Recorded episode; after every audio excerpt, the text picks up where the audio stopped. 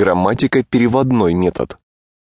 Грамматика-переводной или традиционный метод – один из первых появившихся в образовательной системе способов обучения. С его помощью в дореволюционных школах изучали так называемые «мертвые языки» – латынь, древнегреческий, церковнославянский. Все изучение сводилось к чтению и переводу. Суть этого метода проста. Обучающийся изучает грамматические схемы и новые слова. По этому методу построено огромное количество школьных учебников. Вспомните, как вы бубнили «My name is Ivan», «I live in Moscow», «Moscow is the capital of Russia».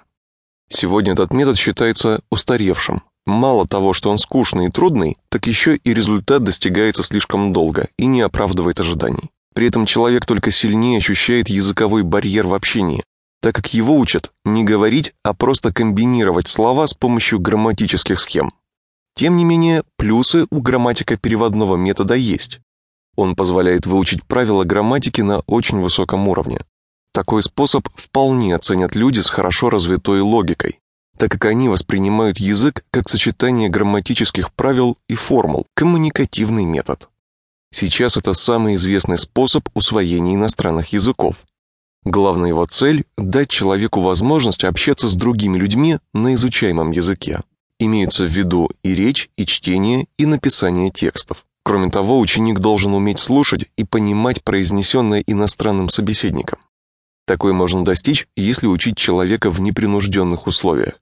Так, если преподаватель, показывая на окно, спрашивает «что это?», вряд ли эти условия можно считать таковыми, ведь трудно поверить, что взрослый человек не знает, что такое окно.